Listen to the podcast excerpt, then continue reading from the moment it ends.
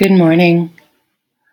I had this kind of funny idea last week, or maybe the week before, that um, what would happen if I if I sat by myself and shared my thoughts and feelings and read some of my writing out loud. I I think about how you know sometimes in life we get on this path and we start taking steps forward. And before we know it we're in this place that we we hardly recognize. And we look at ourselves and we we wonder how did we get here? And that's kind of how i feel about my writing and sharing that i've done over the years.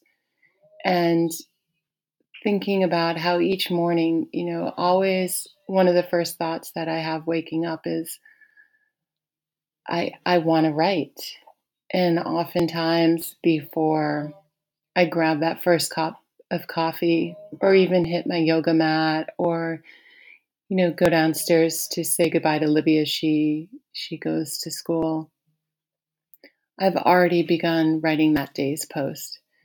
And most often, I'm writing that post from my phone. Um, and without a preconceived notion of what I'm going to be writing or or sharing um, to essentially a group of strangers across the world that I've never met and most likely never will. So, you know, I've been I've been dreaming of getting back on air for quite some time, um, and now finally um, I'm doing that. Um, and so this this is just another another step forward in addition to the weekly podcast that I can do what I do best write and share. I feel like I've found my passion and I feel so very fortunate. So, this is the first of many, hopefully, to come where I sit by myself and read aloud one of the posts that I've written, and then maybe offer a thought of two of how that came to be and why it's important to me. So, welcome to her story. Today's post is about the origin of just love. Just love is a phrase I've been using since the birth of my first child. So, welcome and thank you for being here with me. Just love. This is how these two little words showed up in my life. When each of my three children were young and growing up, there was a saying I kept in my toolbox for when they acted out, hit their siblings, threw a tantrum, or even swatted at me in defiance. I kept this saying for those moments when I felt like I was the worst parent in the world and unraveling. I would take their little hand, cup it in mine, and say, just love.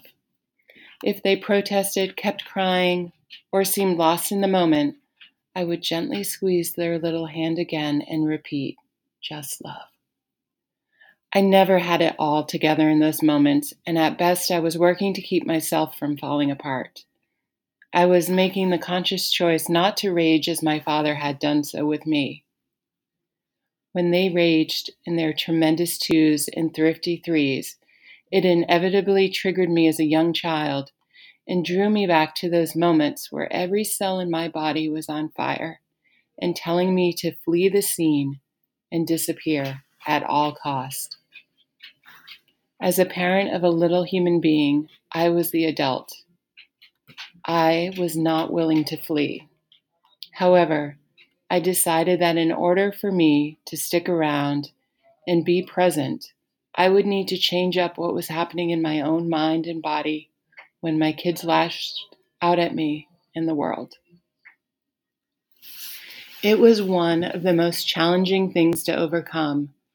I had to let go of my own baggage in the same moment my children were learning to cope with life as young humans.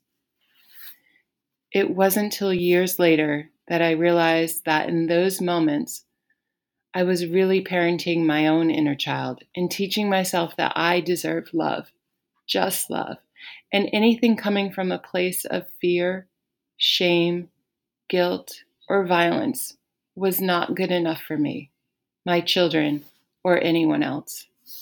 In those moments, when I consciously chose to break a cycle of physical and verbal abuse, I was choosing to grow into a better version of myself. My kids are much older, two of them adults, two living on their own. My youngest has an innate sense of knowing what to pay attention to in life and what to ride over. My middle child is already breaking her own cycle of anxiety, and my oldest is making his way through uncharted territories in a way that works best for him. They continue to teach me what it means to just love to come from a place of knowing that we are all deserving and worthy of the very best life has to offer. I grew up hearing life's not fair, nor is it meant to be easy. Nothing could be more true. But life does provide each of us with a choice. Is it going to be love or fear?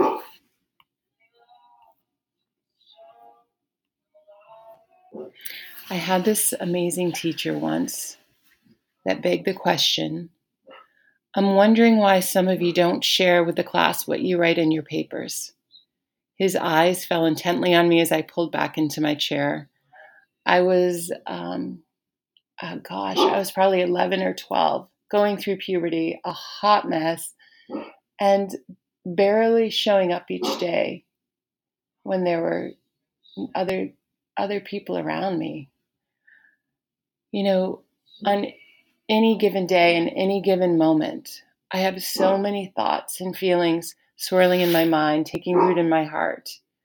Back then, when I was probably the most fragile, having to having the courage to share them out loud was beyond my reach. And and arguably not until last week, not until that second podcast where I shared my darkest demons out loud in a continuous thread for the first time, do I feel like I've ever had the courage to speak up and to speak out. Not not just about what's not fair, not just about what needs to stop happening, but more so that with, within all the the chaos and craziness and you know, you know, the fear and the guilt and the shame that each of us has a choice to make. Each of us can can choose a different path and a different way of being. So that's Ruby. I guess I'll I'll end this one today and just say, you know what, look for the people in life that give you a glimmer of hope make you feel good when you're around them. Look for those people that you don't have to explain why you're having a bad day or why you feel off. Look for those people that aren't trying to just find out the darker sides of your story. Look for those people that are helping you create a better one. And those are the people that are going to help you grow. Those are going to be the people that help you sustain a feeling of love, kindness, appreciation, gratitude, fulfillment, joy, excitement. Those are the emotions that you need to focus on and seek out. And I'm not saying to never be sad. I'm not saying never be afraid or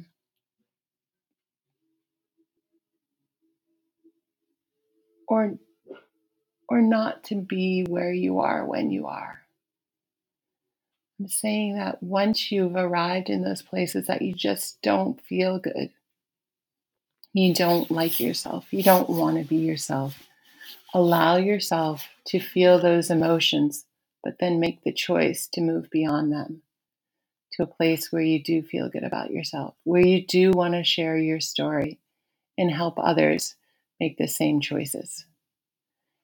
You know, I was planning actually to share my story about my dad this morning and talk about his life and his story and why I think that more than anyone else in my life, he has had the greatest impact.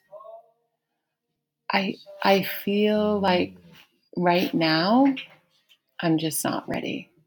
I think that um, this is a good start. This is this is introducing, you know, what I'll be doing each week by sharing my story, her story, and some of my older writings and some of my thoughts and ideas that got me to the place where I am today.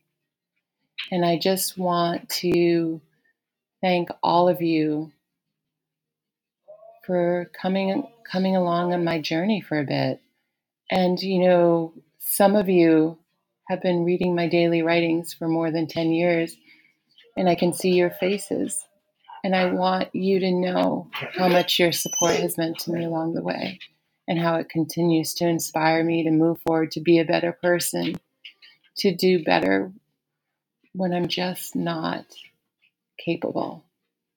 And that means a lot. So I hope that you decide that you're worthy of love. And in those crazy, hectic moments when you're doing the best that you can and you feel lost, that you pause and you consider what would love do? What would love do? Have a great day.